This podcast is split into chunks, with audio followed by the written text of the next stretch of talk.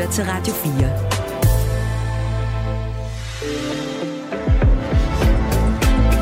Velkommen til Mandat. Din vært er Katrine Eidel.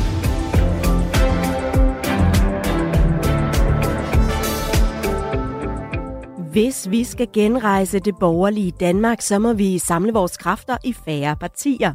Sådan skrev Pernille Vermund i går på sin øh, Facebook, da hun kom med meldingen om at opløse Nyborgerlige. Det er tid til at øh, nødlande og, øh, og så sørge for, at de mange gode kræfter, der er i Nye Borgerlige, kommer sikkert over i andre partier, så de kan fortsætte den kamp, som er så vigtig. Nyborgerlige skal altså ikke længere være en øh, del af det politiske landkort, og øh, 12 partier bliver til 11 på Christiansborg. Men hvad er egentlig øh, gået galt, og hvorfor har Pernille Vermund truffet den her beslutning netop nu? Det ser vi nærmere på i dagens program sammen med en, der kender partiet rigtig, rigtig godt.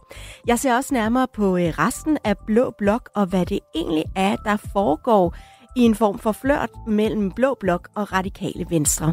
Hvis du har øh, input til dagens program, så er du som altid velkommen på sms'en.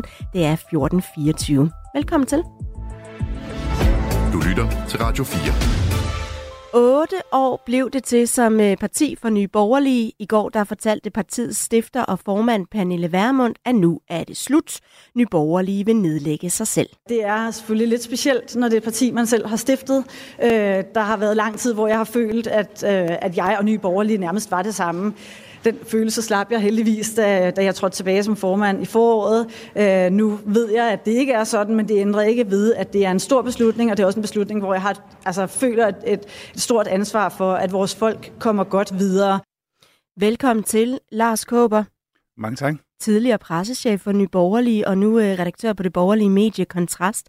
Bliver du overrasket, da du hørte, at, øh, at nu skal Nye Borgerlige være fortid? Ja, det må jeg sige, det bliver jeg. Uh, man kan vel ikke blive overrasket over, at, øh, at partiet sådan ligger dårligt til, fordi det har vi alle sammen været klar over, men at Pernille Vermund og Kim Edberg ville tage den beslutning om at forlade partiet, som de jo, det er jo det, de rent faktisk har gjort i går.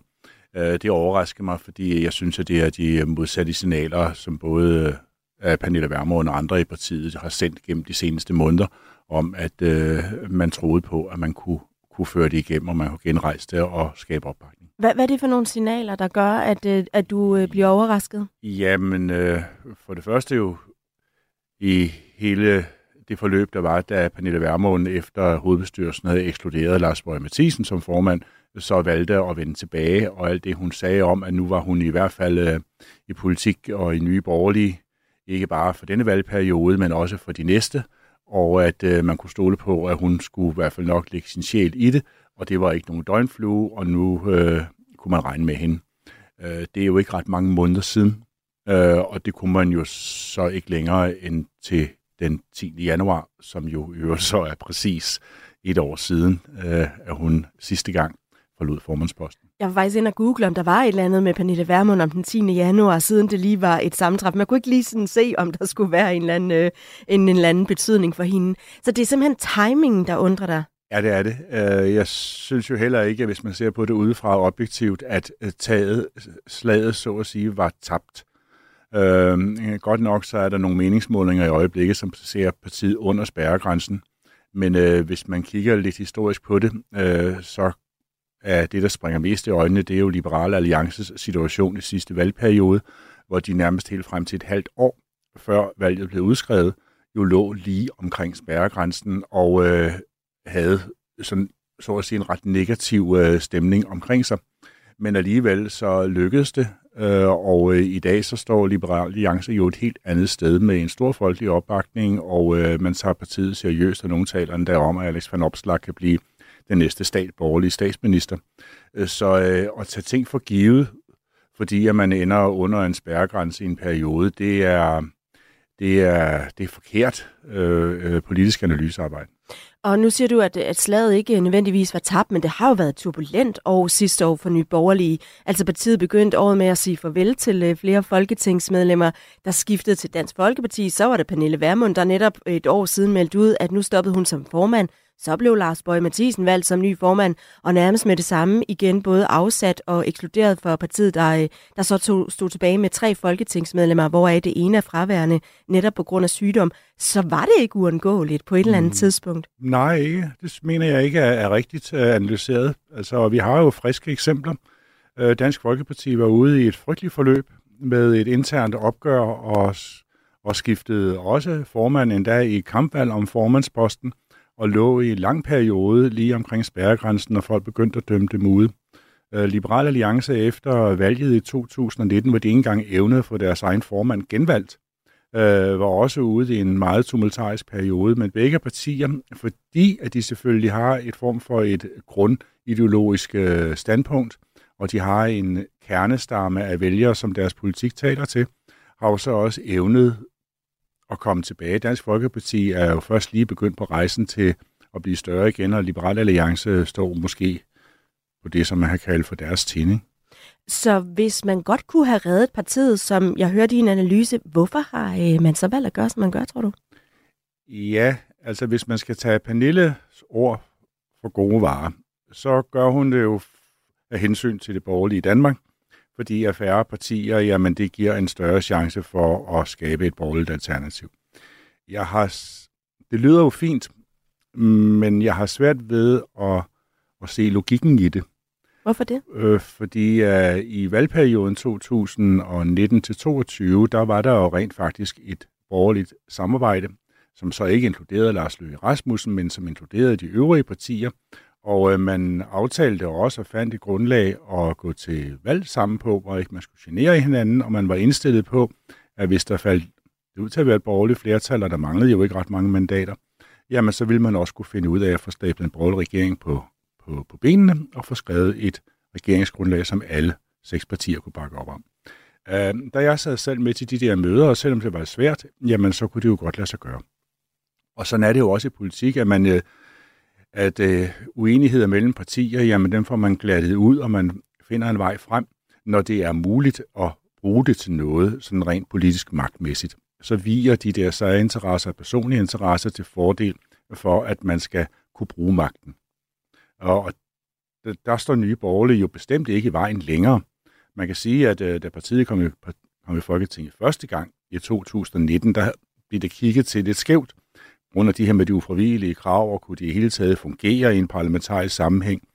Men øh, det, øh, den, øh, hvad skal man sige, øh, det blev tilbagevist i løbet af valgperioden, og sådan en som Troels Lund Poulsen brugte jo rigtig god tid til at fortælle vidt og bredt om, hvor en god samarbejdspartner, at øh, øh, Nye Borgerlige var blevet, og blandt andet i forbindelse med, med aftalen om landbrugspakken, øh, faldt der jo rigtig mange roser af fra både øh, Venstre og Konservative til Nye Borgerlige. Der har været meldinger om, at øh, hverken Martin Henriksen, som var partiets øh, europaparlamentskandidat, og også flere byrådspolitikere rundt om i landet, absolut intet vidste om, at øh, den her melding ville komme fra Pernille Vermund i går formiddag. Hvornår tror du, den her beslutning er blevet truffet? Altså, beslutningen kommer jo formentlig, og nu, øh, nu gætter jeg mere, end jeg ved. Ikke? Altså, jeg har ikke øh, hørt det fra hestens egen mund. Men øh, som jeg kan se forløbet for mig, så øh, sker der det før jul, at, øh, at Kim Edberg Andersen tager hjem på juleferie, og han er meget træt. Han er, han er det andet medlem af Han er det andet medlem af, eller var det andet medlem af Folketingsgruppen. Uh, og det er jo ham, der har siddet med alt rugbrødsarbejde og har været overarbejdet. Altså, det, det er der ikke nogen tvivl om, at 35 år førskaber og hver dag i salen og alt sådan noget, det er virkelig hårdt. Og han har svært ved at se, at der kommer nogle resultater ud af det. Og har nok været ved at miste mod. Så han taget hjem på juleferie, han har reflekteret over situationen og har formentlig, og her gætter jeg, øh, kontaktet Pernille mellem jul og nytår og sagt, at han er altså svært ved at tro på, at det her det kan lade sig gøre. Øh, og på den baggrund, så har Pernille så resoneret og sagt, jamen altså, hvis jeg mister Kim, så kommer, står jeg jo tilbage der som ridderen i Monty Python uden arme og uden ben og kommer til at ligne nar. Og det vil hun ikke.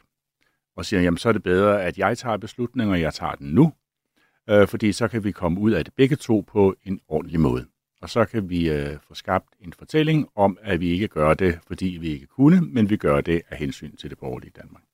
Og så tager hun beslutningen formentlig ret meget alene, måske sammen med sin familie eller nære venner. Øh, og øh, så er Pernille jo den type, at når først hun har taget en beslutning, så bliver der handlet på det. Og derfor så var der ikke andre, der blev involveret. Der var ikke nogen, der blev taget med på rådet. Der blev ikke givet tid til at summe på det eller andet. Hovedbestyrelsen blev indkaldt til et ekstraordinært møde og blev forelagt. Og hovedbestyrelsen sagde, jamen det kan vi ikke rigtig gøre noget ved. Men nu holder vi et møde igen den 27. og så må vi se, hvad vi gør derfra. Og øh, forud for den her øh, beslutning, så, som altså er et bud på, at det kan handle om, at man simpelthen ikke øh, har kræfterne mere, når man kun er to mennesker i folketingsgruppen, så har der jo altså også været nogle faldende meningsmålinger. Ja. Øhm, partiet er gået fra de her 3,7 procent af stemmerne ved valget i 2022, som altså øh, gav de her seks mandater ved folketingsvalget, som altså lige nu øh, ikke er seks mandater i Folketinget, fordi der er nogen, der har forladt partiet. Øh, men lige nu står man til de her 2,5 procent af stemmerne, altså fire mandater. Har det overhovedet været en faktor, tror du? Ja, de dalende meningsmålinger. Ja. ja, altså det er jo med til at, at dræne energien ud af sådan nogle politikere. Det er, hvis ikke de, de kan mærke af alt det arbejde, som de laver. De slider jo virkelig i det. Altså, det, det må man tage hatten af. Altså sådan en lille folketingsgruppe, der er ikke meget tid til søvn, hvis man skal passe sit arbejde. Og det er mit indtryk, at det har både Pernille og, og Kim gjort. De har passet deres arbejde. Og når man så ikke ser nogle resultater af det, når man ikke man mærker, at folk, der bakker op, jamen så dræner det jo, så bliver det jo tungere. Og øh, hvis man så, kan man jo godt ryge ned i en bølgedal og sige, jamen kan jeg hele taget tro på det her? Kan vi det, eller kan vi det ikke? Og øh, når først den der opgivende stemning melder sig, så, øh, så kan man jo godt blive forledt til at tage den slags beslutning og sige, nej, så giver jeg op. Jeg kaster håndklædet Jeg har også uh, talt med uh, tidligere formand for Nyborgerlige, Lars Bøge Mathisen, om, uh, om den her øh, melding om, at øh, Nyborgerlige skal opløses. Så lad os lige prøve at høre, hvad han øh, kommer med øh, af forklaring på det. Jeg sidder jo ikke og er skadefro, eller sidder sådan, haha, men det er jo den naturlige konsekvens og sund konsekvens af, at når politikere og partier gør noget andet, end hvad de har sagt til vælgerne, de gør. Det så har vi tidligere set med Liberale Alliance, da de øh, hoppede ned fra topskattetræet. Vi så det senest med Jakob Ellemann, da, da han øh, sagde det, gik og gjorde det modsatte af, hvad han har lovet. Og nu har har Nye Borgerlige gjort det stik modsatte af, til, at, hvad de sagde, de ville. Altså, de har fjernet de tre forbilige krav, som de gik til valg på. Øh, de har lige stemt for en finanslov med flere penge til udviklingsbistand og øget offentligt forbrug. Og senest har Pernille Wermund sagt, at hun kan se sig selv i en regering sammen med øh, Lars Lykke og det radikale venstre. Og der er bare sådan en, en øh, sådan en sund konsekvens i dansk politik, at når politikere partier gør det stik modsatte af, hvad de har sagt til vælgerne, jamen så reagerer både vælgere og medlemmer ved at sige, det vil vi simpelthen ikke være med til. Så, så jeg ser det som en naturlig konsekvens af, at man har gjort noget andet, end hvad man sagde. Handler den her faldende opbakning om, at øh, Nye Borgerlige har fjernet sig fra nogle af de oprindelige i, tanker øh, og, og ideologi, som den er dannet på, sådan som du ser det, Lars Kåber? Nej, det gør det ikke. Øh, og Lars Bøge, han er ikke ret i sin analyse. Altså selvfølgelig kan jeg godt forstå, at han siger det, derfra, hvor han står. Men øh, det er ikke rigtigt at den faldende opbakning øh, er jo et resultat af det tumultariske forløb, som har været det seneste år. Øh, hvor Lars Bøge jo selv kan anledning til det, med den måde, han blev formand på, og den måde, han forsøgte at forvalte det på. Og øh, jo så skabte så meget forår internt i partiet, at han selv blev smidt ud. Øh, så det var selvfølgelig der, i den periode, at vælgerne løb skrigende bort. Øh, siden Pernille så valgte at komme tilbage, så har det jo været svært, fordi at øh, politik er jo et nulsumspil. Der er så og så meget plads. Og øh, det interessante her, det er jo, at, øh, at Liberale Alliance har jo flyttet sig inden for de seneste år, efter at Alex van Opslag fik lidt mere vind i sejlene. Så de i dag ligner meget det øh, idémæssige grundlag, som Nye Borgerlige også er stiftet på, med at at øh, man skal have en fastere værdipolitik. Øh, politikerne skal bestemme noget mindre, danskerne skal bestemme noget mere selv, og at øh, man skal løse problemerne fra bunden, og der er nogle principper, øh, som øh, man skal stå fast på som parti, og man skal ikke altid søge et kompromis. Ikke? Det sidste så, så vi jo eksemplificeret, da, da Alex van Opslag sagde nej til øh, skattelettelserne, fordi at han simpelthen ikke kunne acceptere den der top-top-skat. Øh, der begyndte princippet at fylde mere end, øh, end, end det pragmatiske. Og det er faktisk noget, som vælgerne øh, sætter pris på. Ikke hvis man gør det hele tiden uoverladeligt og bliver bare siger rent protest, men at man viser, at man er ikke til salg for hvad som helst, og der er nogle principper, som er vigtige. Det kan vælgerne godt lide. Og det er jo meget af det, som Nye Borgerlige også blev bygget op på, det var, at når man lovede sine vælger noget, det her står vi fast på, så vil man også gøre det. Øh, og det øh, er ikke rigtigt, når Lars Bøge siger, at det kan man ikke længere, fordi det ligger stadigvæk i DNA i øh, både Kim Edberg og i Pernille Vermund. Øh, men øh, der er blevet mindre plads, fordi at Liberal Alliance har flyttet sig, og så er der selvfølgelig blevet mindre plads, fordi Inger Støjberg jo er ret stabil og fastholder øh, sin opbakning til bundepartiet. Her til morgen, der har en øh, række lokalpolitikere fra Nyborgerlige meldt ud, at de ikke er klar til at lukke partiet. Der er nogen, der vil køre det videre. Æ, Lars Kåber, som tidligere pressechef for Nyborgerlige, så kender du partiet rigtig godt. Har det nogen gang på jord, at øh, det her parti skulle køre videre, efter at Pernille Vermund har bedt om at få det opløst? Ja, altså jeg øh, regner ikke med, at partiet bliver nedlagt. Hvorfor det? Øh, fordi at øh, der er rigtig meget inerti i politiske partier. Fordi at der er så mange mennesker involveret. Og der vil altid være en gruppe, som siger, nej, det her, det tror jeg på, det kan vi godt bygge op igen. Og øh, når man har et partiapparat, så er man jo organiseret i øh, partiforeninger, og, øh, og i, i, man har valgt øh, medlemmer af kommunalbestyrelser og regionsråd, og alle de, alle de mennesker er der jo stadigvæk. Plus at der jo altså også økonomi. Øh, det danske stat er jo ganske generøs med partistøtte, og sådan en lille parti som Nye Borgerlige har jo en 5 millioner kroner om året til rådighed af offentlige midler helt frem til næste folketingsvalg, nu uanset om Pernille Vermund og Kim Edberg Andersen har forladt partiet. Så bliver de der penge ved med at komme. Og det er jo klart, hvis man er i et politisk styr, og man gerne vil udrette noget, jamen så er sådan en pengekasse, den kan jo bruges til at fremme sine egne politiske idéer. Så Nye Borgerlige bliver ikke nedlagt. Der kommer nogen, der siger, nej, det kører vi videre. Også selvom hovedbestyrelsen har nikket ja til at opløse det? Ja, det er jo ikke noget, hovedbestyrelsen bestemmer. Det er jo noget, et årsmøde bestemmer. Og hvem gider komme til årsmøde for at nedlægge et parti? Det er der ikke nogen, der gider. Så dem, der kommer til et årsmøde og stemmer, det er jo dem, der gerne vil føre det videre. Så det er praktisk taget umuligt at få et parti nedlagt. Vi har så det samme med Centrumdemokraterne, som kører videre i rigtig mange år. Fremskridspartiet gjorde det samme. Kristendemokraterne har levet der uden for Folketinget nu i umindelige tider, og i kraft af de der penge, som kommer hver gang, de stiller op til et valg og ikke bliver valgt alligevel, jamen det har så kunne holde liv i en organisation med en fuldtidsansat øh, partisekretær og en formand, som så har kunne være professionelle politikere, selvom de ikke har siddet i Folketinget. Pernille Vermunds øh, egen forklaring på den her beslutning, det er jo det her med, at det vil være bedre for det borgerlige Danmark. Hun skriver altså i sit øh, Facebook-opslag fra i går, hvis vi skal genrejse det borgerlige Danmark, så er der brug for at samle alle gode kræfter, men i lidt færre borgerlige partier. Og øh, Liberal Alliances formand Alex Vanopslag, han øh, bakker altså op om Pernille Vermunds pointe om, at det er positivt for det borgerlige Danmark. Det er en beslutning, der i, i hvert fald i min ende øh, aftvinger øh, ret stor respekt. Øh, jeg ser det lidt som øh, sådan en offring for, for, en, for en større sag. Og jeg mener, det er godt for det borgerlige Danmark, hvis der er en mindre risiko for stemmespil, og der er øh, sådan mere samling samlet set på, på det borgerlige Danmark.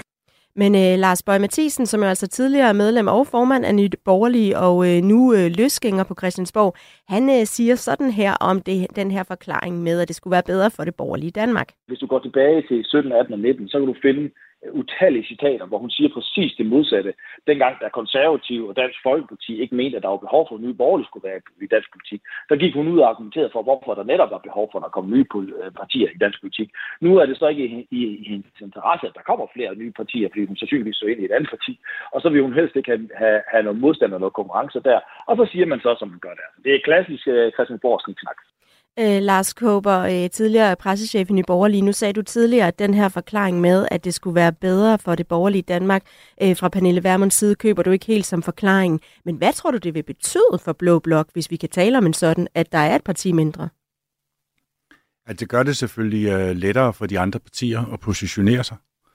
Uh, og det er jo også derfor, at uh, de nu udtaler sig som sådan nogle hjertelige vendinger om uh, Pernille Vermund. Altså selv uh, Morten Delin har været ude og lykkeønske hende med hendes modige beslutning, og Morten Messersmith skriver et sjældent venligt opslag om, uh, om Pernille Vermund. Og, Han kalder det for en ansvarlig nødlanding, hun har foretaget. Ja, det er også hendes egne ord.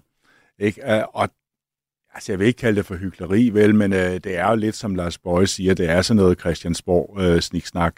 Og øh, som vælger skal man nok lige øh, pusse brillen og, og, og se det en ekstra gang, inden man lader sig besnære af, om det nu også øh, er sådan, at verden hænger sammen inden bag Christiansborgs tykke mure, fordi det er det ikke. Så lad os lige kigge lidt på øh, de to øh, hovedpersoner, i hvert fald de to nyborgerlige medlemmer, som altså ikke længere skal være nyborgerlige på øh, Christiansborg. Fordi allerede da øh, Pernille Vermund mødte pressen i går, ganske kort efter hun var kommet med den her udmelding, så blev hun altså spurgt til, hvad skal der ske nu? Jeg er ikke færdig med politik, så, så det er bestemt ikke utænkeligt. Men lige nu handler det her om at få, få nyborgerlige afsluttet på en ordentlig måde. Og det her med ikke at være færdig i dansk politik, det var også den besked, der var fra øh, Kim Edberg Andersen, altså partiets andet aktive medlem på øh, Christiansborg. Så skal jeg jo sætte mig ned og så se, om der er nogen, der vil have mig. Det, er jo, det skal jeg jo få nu af først, fordi selvfølgelig er man i politik, fordi man gerne vil ændre noget. Men det kræver jo også, at der er nogen, der ønsker at få sådan 100 kilo nordjyd med.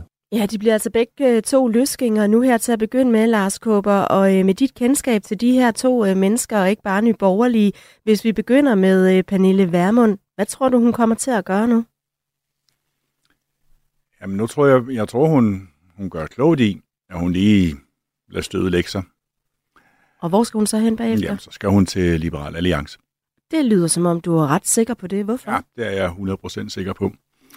Fordi hvis man ser på det politiske udvikling i LA, så er bevægelsen gået i retning af nye borgerlige, og derfor der er meget lidt plads til nye borgerlige. Og hvis man går ned og analyserer den politik, som de to partier har, ikke så meget retorikken, men den politik, de har, så skal man have noget, der er så tyndt som papirblad til at kunne komme ned i forskellene.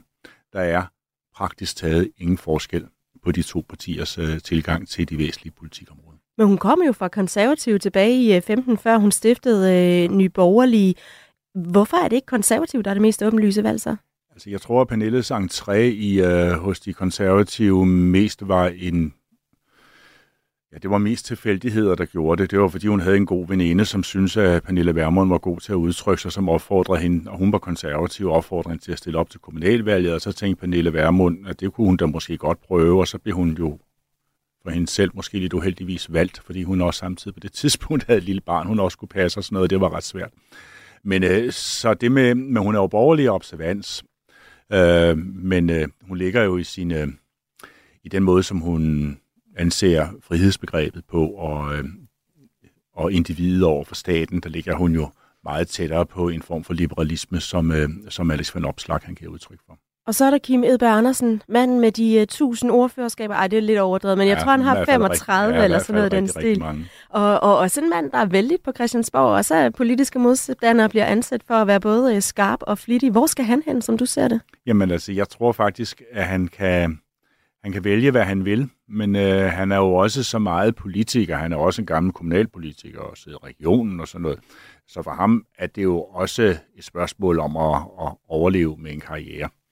Så øh, han kan i og for sig passe ind, både i DF og i Danmarksdemokraterne, og i og for sig sikkert også i Venstre, hvis han gør sig umage. Øh, og jeg tror, han mest af alt, der vil han afsøge at sige, hvordan kan jeg fortsætte der? Øh, hvad, hvilke muligheder åbner det for mig ved det kommende kommunalvalg? Hvilke muligheder åbner det for mig til at få en kreds til næste folketingsvalg? Og øh, hvordan kan jeg få lov til at markere mig? Så for ham tror jeg ikke, at ideologi rigtig betyder noget. Altså der betyder det noget meget i den praktiske politik.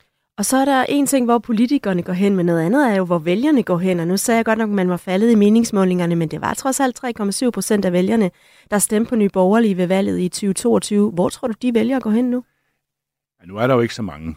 Altså, når man ligger omkring 2 procent, jamen så svarer det jo så cirka til 80.000 øh, vælgere. Ikke? Så det er 80.000 stemmeberettigede danskere ud af de over 4 millioner, der er. Og det er jo ikke, det er jo ikke voldsomt.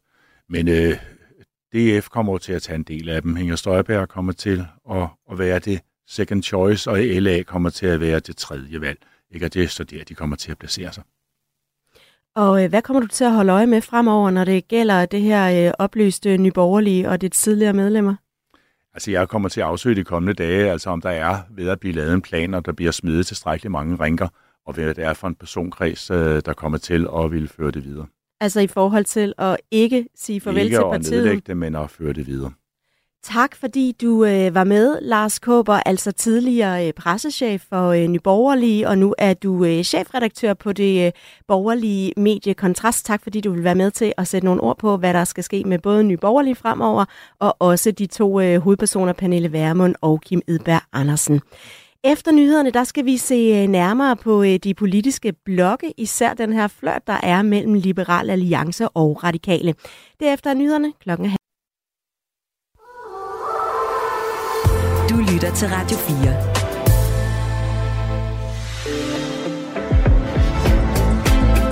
Velkommen til Mandat. Din vært er Katrine Eidel.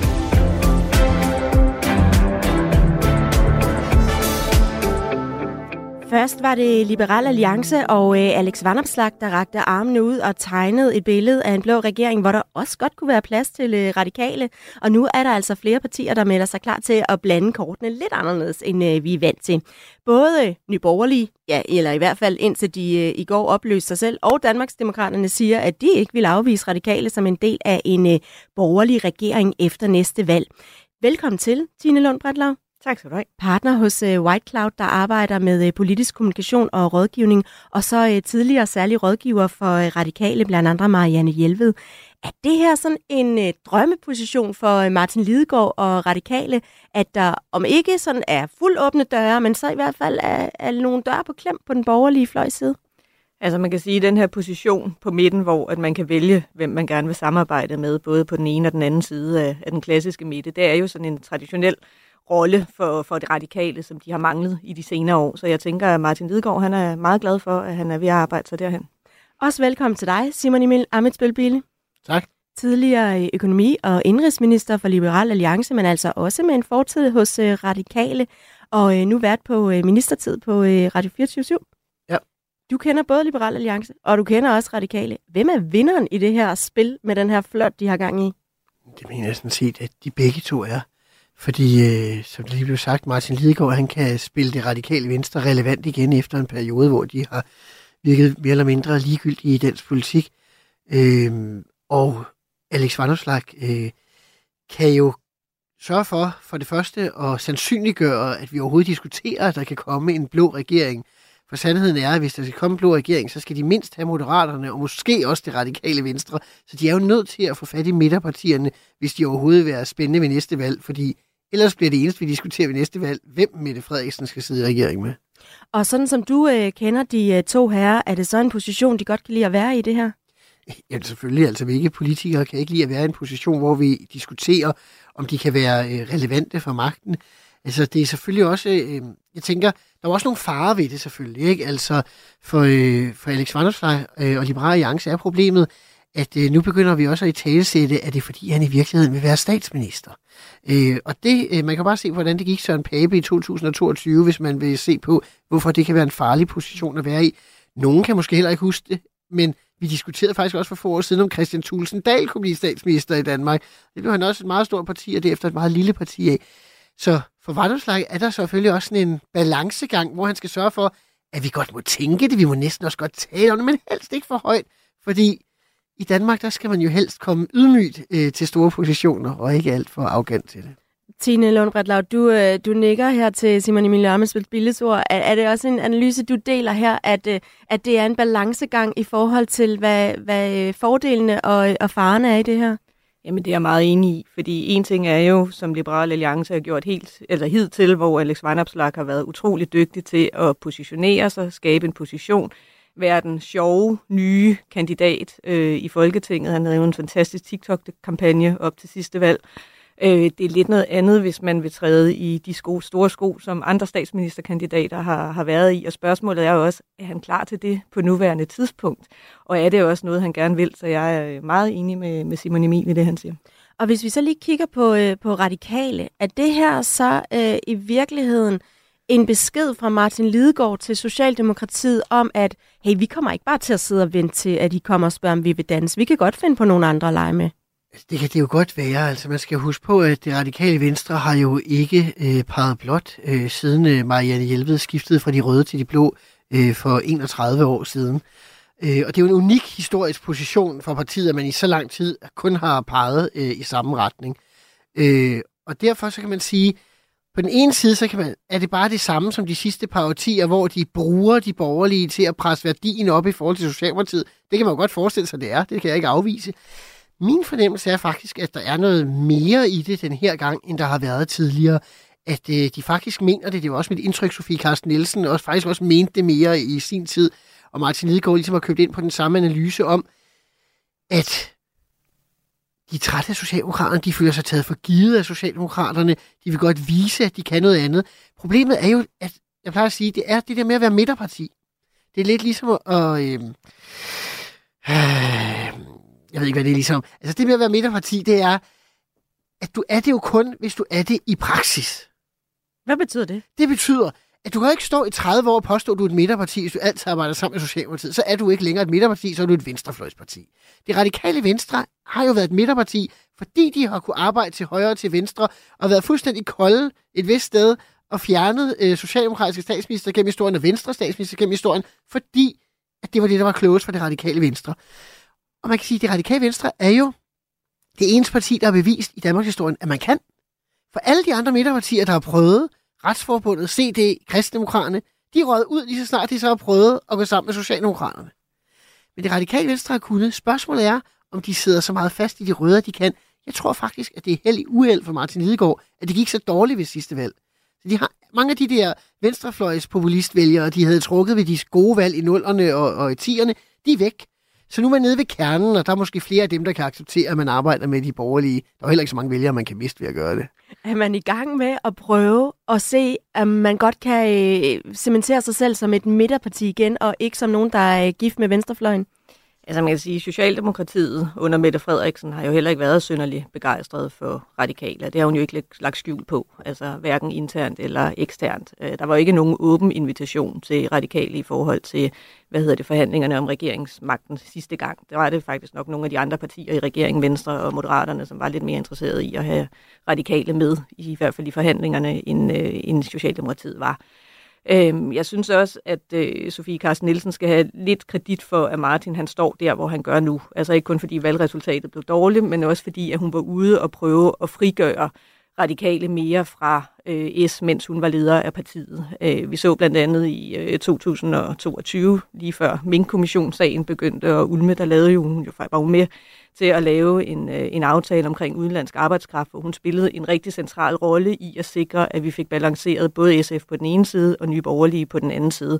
Så den her, det her hårde arbejde med at løsrive sig fra Socialdemokratiet og komme ind i den her position, det er der lagt stået nogle frø til for Martin Lidegaard, som han så i højere grad kan, kan begynde at, at høste nu. Og det kan jo godt være, at der ikke er fuldstændig åbne arme rundt omkring, men de er jo heller ikke hverken korslagte eller med bortvendte rygge, eller hvad vi skal bruge af billeder. Øh, fordi fra flere sider, der lyder det også det her med, hvis radikale kan være med til at sikre, at vi får en borgerlig statsminister i stedet for socialdemok- øh, socialdemokratisk, så okay.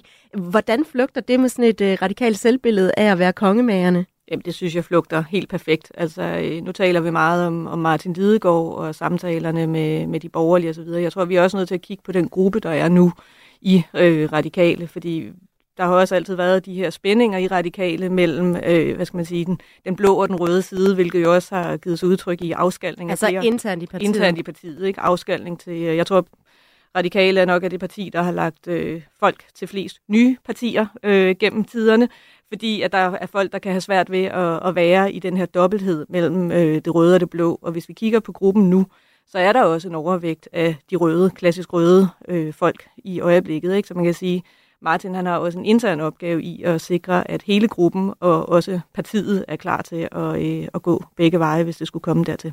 Lad os lige øh, høre et klip med øh, Martin Lidegaard i forbindelse med regeringsforhandlingerne tilbage i øh, december 2022. Jeg har truffet den beslutning ikke at gå med på baggrund af diskussionerne i gruppen. Men det er ikke er der har de vigtigste politiske årsager til den beslutning? Nu kan jeg jo ikke stå her sådan og afsløre, hvad der kommer i regeringsgrundlaget i morgen. Der kommer mange gode ting, men der kommer også noget, som jeg tror, man vil forstå, at vi ikke kan se os selv i på nogle af de områder, jeg har nævnt her. Øh, og det er... Nej, det er ikke noget med Rwanda at gøre. Øh, vi har heldigvis fundet en rigtig god landingsbane for Rwanda. Øh, ikke 100% sådan, som vi gerne vil have det, eller 100% som regeringen øh, gerne vil have det, men en fin landingsbane. Så den havde vi øh, fået, den knast havde vi fået høvlet af. Nej, det her det handlede om, øh, det handlede om klima, det handlede om uddannelse og børn.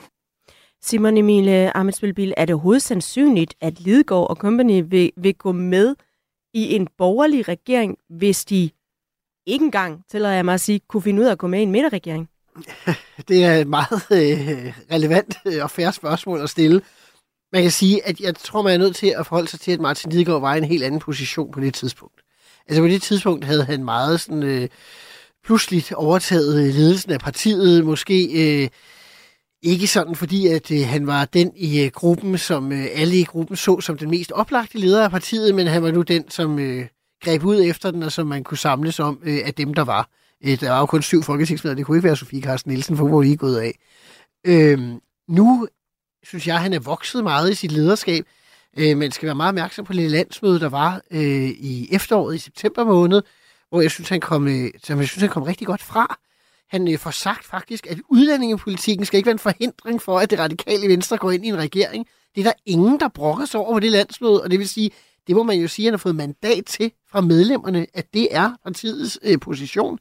Han har udgivet den der øh, bog øh, om, om samfundskontrakt. Jeg synes det er lidt mærkeligt, fordi det egentlig er et konservativt begreb, så det er jo sjovt, at en radikal leder udgiver en bog med den. Jamen, så viser man, at man kan gå lidt ja, det alle veje. Ikke? Altså, øh, men, men det der med, at han har fået lavet med den bog i virkeligheden en forbindelse til den unge del af partiets bagland, som man måske mange vil tænke er meget venstreorienteret, men i virkeligheden er meget grønne.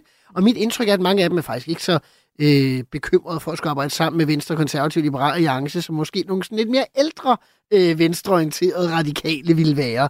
Øh, så han har fået en forbindelse øh, til baglandet, som er blevet fornyet her øh, i efteråret. Og får han en lille fremgang, og i det radikale venstre skal man huske, der kan et mandat være en stor fremgang øh, nogle gange, det øh, kan man godt opleve. Bare han går frem i næste valg, så har han, og så har han fået et styrket mandat, og så kan han gøre øh, hvad som helst. Og så skal man huske, den, det, det flyt, Socialdemokratiet har foretaget, som du også nævnte før, øh, det er jo i virkeligheden øh, med til at hjælpe ham. Altså, hvem vil i dag tænke, at det, det vil være mere besværligt at lave udlændingepolitik med VKLA end med Socialdemokratiet? Altså, Socialdemokratiet står præcis det sted, hvor de borgerlige står. Øh, og hvad med det grønne? Altså, har Socialdemokratiet været særlig grønt siden 2019? Det er da utrolig svært at se, så det er heller ikke et problem. På den økonomiske politik er de radikale venstre i tættere på de borgerlige, end de er på Socialdemokratiet. Så hvis man ser på det, så vil jeg faktisk ikke være så bekymret øh, for det. Jeg synes, det er den bedste mulighed. Og så har jeg også sådan en lidt en historisk reference. Da de radikale går ind i KVR-regeringen i 88, så øh, Niels Helve, der var leder af partiet dengang, han sagde, at øh, en af grundene til at gå ind i den regering, det var fordi, det var utrolig lang tid siden det radikale venstre havde siddet i regering. Det var 17 år på det tidspunkt. Og man kan sige lidt det samme med, det er utrolig lang tid siden det radikale venstre samarbejde med de borgerlige, så bare for at vise, at de kan, så er det nærmest en begrundelse i sig selv for at gøre det, hvis man ser på sådan et langtidsstrategisk perspektiv for partiet. Vi har fået en øh, uh, sms fra Peter, som skriver, hvis øh, uh, Radikal Venstre går efter magten, så viser det også, at de er parate til hvad som helst. Altså er det også i virkeligheden for så, netop som uh, Simon Emil Amelsbøl siger, at, uh, at så, så er vi med igen? Altså så kan man blive nødt til at regne med os? Jamen, det tror jeg, det er. Altså, og jeg tror, der var jo øh, før i tiden dengang, at radikale kunne gå lidt til højre og gå lidt til venstre, øh, afhængig af, hvor de kunne få mest mulig politik igennem. Der var der jo sådan en joke med, at øh, hvis, øh, hvis man spurgte radikale, hvad de mente, så rakte de lidt den ene finger op, og lidt den anden finger op, og så lidt op igen, og så videre. Ikke? Øh, og jeg tror, det er der, radikale skal tilbage og være. Altså, de skal være dem, som forhandler på deres politik, og ikke nødvendigvis på, hvem det er, samarbejdspartneren er. Altså fordi radikaler har jo også en, en rigtig god tradition for at lave brede politiske aftaler, også fordi, at de er mere bindende på den lange bane, så man kan sige, at de her samfundsforandringer, du gerne vil lave, jo bedre aftaler du får lavet i Folketinget, jo længere holder de. Og det kan man jo, hvis det er, at man formår at snakke med, med begge sider. Men, I... men må, jeg, må jeg bare lige anfægte? Altså, jeg synes faktisk, det er forkert, det spørgeren siger, at det radikale venstre er parat til hvad som helst. For det lyder som, at man er parat til at sælge sin politik øh, for at komme med. Jeg synes jo faktisk, at historien viser, at under Torning fik Margrethe Vestager utrolig meget igennem. Mm. Under Nyår fik Marianne Hjelved utrolig meget igennem. Under Slytter fik Niels Helve utrolig meget igennem. Så når man har de afgørende mandater og er parat til at gå både til højre og venstre, så stiger værdien af ens mandater jo ikke bare til det dobbelte, men til det tidobbelte. Og det er der, man kan gå ind og lave de samfundsforandringer, øh, som, som du Men det er jeg enig med dig i. Men den, jeg, jeg tror, altså, jeg opfattede spørgsmålet, som om det gik på, om de er klar til at forhandle på begge sider, og ikke til at eftergive deres politik på alle områder. I øh, weekenden der holdt øh, radikale nytårstraf, og der var både øh, SF's øh, Pia Olsen Dyr og øh, Venstres øh, Truls Lund Poulsen inviteret med på scenen, og der blev øh, Truls Lund Poulsen spurgt til, hvem han først ville ringe til efter, og øh, tale regeringsdannelse efter et valg. Jeg tror ikke, det første, jeg gør, det er at ringe til hverken Pia eller Martin. Øh, det, der, vil nok, så? Jamen, der vil nok være optaget, vil jeg tro, for jeg tror, der er også andre, der ringer. Men, øh, men når det så er sagt, altså... Øh, jeg er faktisk det samme sted som, som, som piger i forhold til, at det er enormt spændende at lave alle mulige bogstavskombinationer. Men det må nu engang være det politiske indhold øh, i det, man aftaler, der gør forskellen, om man kan være med eller ej. Og der tror jeg bare, at øh, vi er i den situation, at øh, der kommer SF og Venstre ikke til at sidde i regeringen sammen. Om det lykkes med det radikale Venstre, det øh, vil jeg jo ikke udelukke. Der er jo sådan en generel fremstilling af, at de politiske blokke, som vi kender dem, er under opbrud, og det faktisk er den her regeringsdannelse med den regering øh, på midten, som øh, fik det til at rulle, altså den regering, vi har nu. Den her flørt mellem radikale og, og blå blok, borgerlig blok, blok, blok, er det et øh, udtryk for, at der er et opbrud?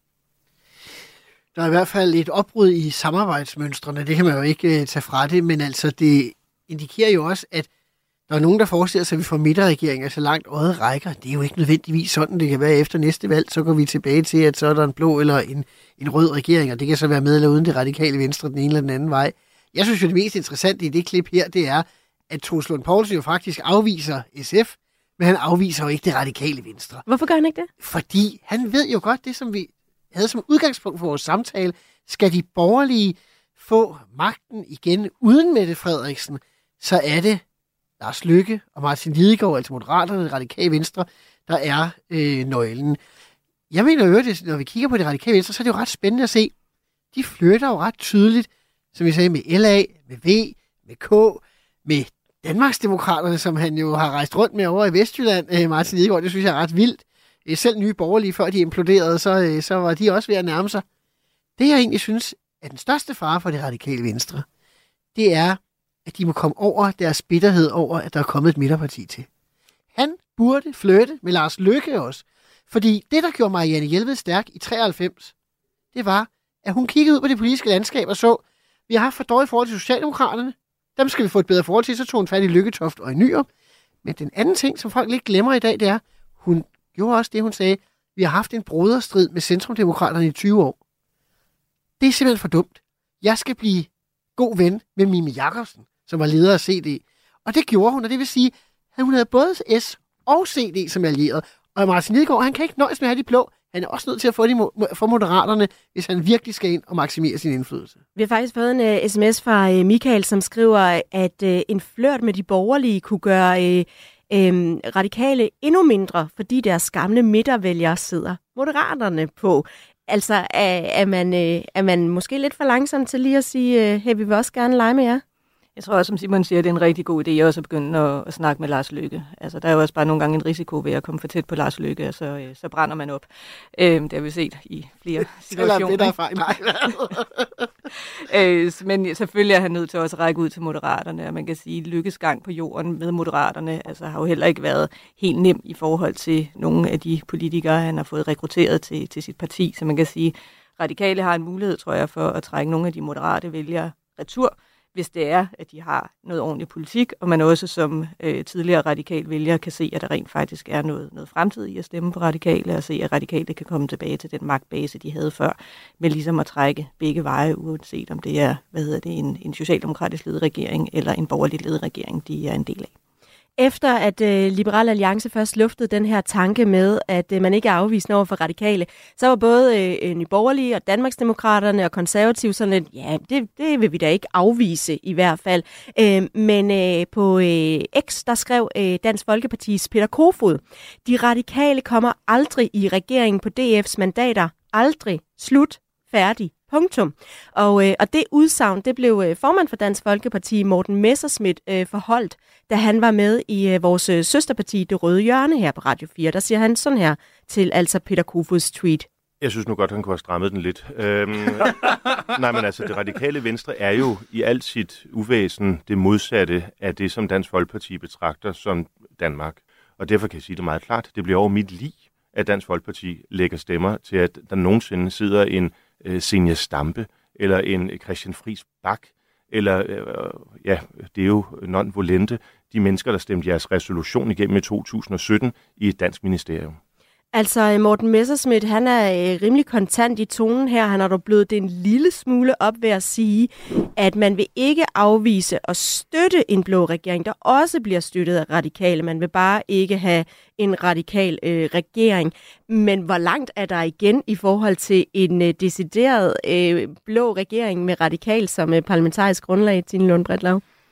Øh, jamen, jeg tror, der er et stykke, men jeg synes jo også, man skal hæfte sig ved, at øh, Morten Messerschmidt øh, indimellem siger et og gør noget andet, og vil noget tredje. Øh, så jeg tror, man kan sige, Marianne Hjelved havde jo også øh, ret travlt med at udnævne Dansk Folkeparti til folkefjende nummer et. Øh, så der er ondt blod mellem de to partier stadigvæk. Øh, men nu må vi også se, hvor mange stemmer de får, øh, Dansk Folkeparti, og hvor relevante de bliver efter et valg. Jeg synes, det er meget, meget svært at forudse, hvordan mandaterne bliver fordelt næste gang. Hvad, hvad betyder det det her med, at man siger, hvis man er i, øh, hvad skal man sige, hvis, hvis man egentlig gerne vil, vil skabe den her midterregering, øh, eller blå regering, eller i det hele taget det her opbrud, hvor man bare kan vælge selv, hvad betyder det for dansk politik, at vi ikke er så fastlåst mere? Det ved jeg heller ikke, om vi ikke er. Altså, jeg ved ikke, om jeg, om jeg kan acceptere præmissen helt, Ej, fordi men... jeg synes jo bare, at, øh, at der er nogle midterpartier, der er gået sammen i en regering her, og det kan være, at det er bare en parentes, det kan være, at det fortsætter, men altså, man kan sige, at på et eller andet tidspunkt, så stopper det igen. Det gør det i de fleste lande, øh, når man prøver at lave den her slags regeringer. Jeg synes jo, at bare lige for at forholde mig til, øh, til Morten Messersmith, altså, den, der bliver mest presset af Morten Messersmiths udtalelser, er Morten Messersmith. Hvorfor det? Fordi Dansk Folkeparti er den største forhindring for, at vi får en borgerlig regering efter næste valg. Hvorfor og vi det? får ikke en borgerlig regering. At de har også sagt, at de ikke vil have en borgerlig regering med Lars Løkke som statsminister. Det vil sige, at de laver krig mod Moderaterne, det radikale venstre. Vi får ikke en borgerlig regering, med mindre vi får mindst Moderaterne og måske også det radikale venstre. Sandheden er, at Mette Frederiksen, det parti, som kan gøre mest for at gavne hende i øjeblikket, øh, ud over Socialdemokratiet og Enhedslisten, det er Dansk Folkeparti. For der, man risikerer en stemme på Dansk Folkeparti, at en stemme på Mette Frederiksen fortsætter. Det er jo det, han nærmest lover. Jeg tror så også, som Dine siger, at Morten Messersmith, han har sagt hvad som helst i løbet af de sidste 25 år, så jeg tror, at han kan jo stå og charmere sig ud af at sige, nå ja, jeg har da ikke lyst til at dø, så derfor så har vi peget på de radikale alligevel. Altså, det, det giver øh, ikke fem flade ører øh, for øh, hans øh, ultimative øh, udtalelser. Det tror jeg ikke på. Men han risikerer at komme i en valgkamp, hvor han bliver næste valgs 2007-udgave af Nasser Carter, hvor alle vil stå og sige, jamen Morten Messersmith, foretræder du Mette Frederiksen frem for en borgerlig regering? Så vil han stå og tale sort, men pointen er, at du og andre journalister vil jo stå og konkludere, ja, så kan jeg konkludere, at hvis man stemmer på dig, så er det Mette Frederiksen, der bliver statsminister, hvis det er det, der er valget. Og sådan er det. Og der må man sige, det er rigtig dårligt strategisk arbejde, for samtidig med, at han har kommet de her kontroversielle øh, ensidige udtalelser, så han flyttede sit parti i mere borgerlig retning, skiftede sine vælgere ud. Han har slet ikke så mange midtervælgere, som Pia Kærsgaard og Christian Tusinddal har. Han burde jo gøre det modsatte. Han burde gå ned på kontoret til Pia Kærsgaard og sige, da du flyttede Fremskridspartiet i 80'erne for at være et surt protestparti til at blive et øh, aktivt støtteparti for Poul Slytter, og selv under KVR-regeringen fra 88 til 90, hvordan gjorde du det? Det burde han lære Pia Kjærsgaard, i stedet for at sige alt det vrøvl. Med op til valget i, øh, i 2022, der hørte vi jo igen og igen Lykke sige, at jeg peger på noget og ikke på nogen, netop også for at blive afkrævet, hvem skal være statsminister med moderaternes stemmer. Det kan og, du, når du er et midterparti. Og, og i virkeligheden, så er det jo en omskrivning af måske et gammelt radikalt citat, øh, citat. Det handler ikke om, hvem man samarbejder med, men hvad man samarbejder om. Øh, Tine Lund Bratlav, tror du, vi skal forvente, at det sådan fremover bliver mange af de politiske partier på Christiansborg, som ikke peger på en statsministerkandidat, men som går til valg sådan i egen ret, og så må man diskutere bagefter, hvordan, efterhånden, hvordan øh, øh, mandaterne falder ud. Jeg tror, det kommer ind på, hvor lang tid vi kigger ind i fremtiden. Altså, fordi som Simon Emil også siger, de fleste nationer, der har prøvet det her med en midterregering, det holder ikke så længe. Øh, så nu må vi se, hvordan mandaterne fordeler sig til næste valg, og jeg synes virkelig, det er meget, meget uforudsigeligt, hvor vi lander. Øh, man kan sige, det her med at have en rød og en blå blok, altså det giver jo også nogle fordele øh, kommunikativt, at der er to statsministerkandidater, fordi det er øh, meget bedre fjernsyn, end at der står øh, mellem øh, 10 og 15 partiledere, og alle sammen skal have øh, 30 sekunder på hver enkelt spørgsmål. Øh, så man har jo også et, et eller andet sted et ansvar over for vælgerne i forhold til at blive lidt skarpere på, hvad er det egentlig, man står for, hvad er det, man gerne vil, øh, og hvad er det, vælgerne skal, skal stemme på næste gang, der kommer valg. Fordi jeg tror, det bliver svært næste gang præcis at forudse, hvem er det, der er statsministerkandidat, og hvem er det, der vil stemme på hvem. Men kommer vi til at se mere sådan øh, politik, der bygger på øh, alliancer og pragmatisme, end på sådan idealisme, Simon Emil Amitsbøl Jeg tror altid, at politik har bygget på begge dele, mm. både pragmatisme og, og idealisme. Det tror jeg sådan set ikke, der er noget øh, forandret i. Jeg synes jo, det, det mest øh, interessante og afslørende ved SVM-regeringens dannelse, det er jo, at øh, det var slet ikke yderpartierne, der forhindrede, at der skete noget i dansk politik, for der er ikke sket en dyt de sidste øh, 14 måneder, siden den her regering er blevet dannet, og grunden til, at der ikke skete noget på arbejdsudbud fra 15 til 22, det var Socialdemokratiet, det var ikke nye borgerlige. Tak, fordi I øh, begge to var med. Tine Lund Bredlav, tidligere radikal rådgiver, og Simon Emil Amitsbøl Bille, tidligere minister og folketingsmedlem, først radikale og siden Liberal Alliance. Du lytter til Mandat på Radio 4. Det var dagens udgave af Mandat. Den kommende uge, den kommer nok til at stå en del i uh, Margrethe og uh, Frederiks tegn. På søndag, der sender vi en uh, særudsendelse her på Radio 4 i anledning af tronskiftet. Du kan følge med fra uh, klokken 13 på søndag. Tak til øh, dagens medvirkende Lars Kåber, Lars Bøje Mathisen, Tine Lund Bredlav og Simon Emil Amitsbøl Bille. Jeg har øh, lånt nogle klip undervejs, de er fra øh, TV2 og DR. Og hvis du ikke fik hørt det hele, så kan du som altid finde dagens program og også tidligere udgaver af Mandat som podcast. Og så kan du altså høre alle vores politiske programmer på Radio 4. Det er hver dag mellem klokken 9.05 og klokken 10. Jeg hedder Katrine Ejdum. Vi lyttes ved. Du har lyttet til en podcast fra Radio 4. Find flere episoder i vores app, eller der, hvor du lytter til podcast. Radio 4. Ikke så forudsigeligt.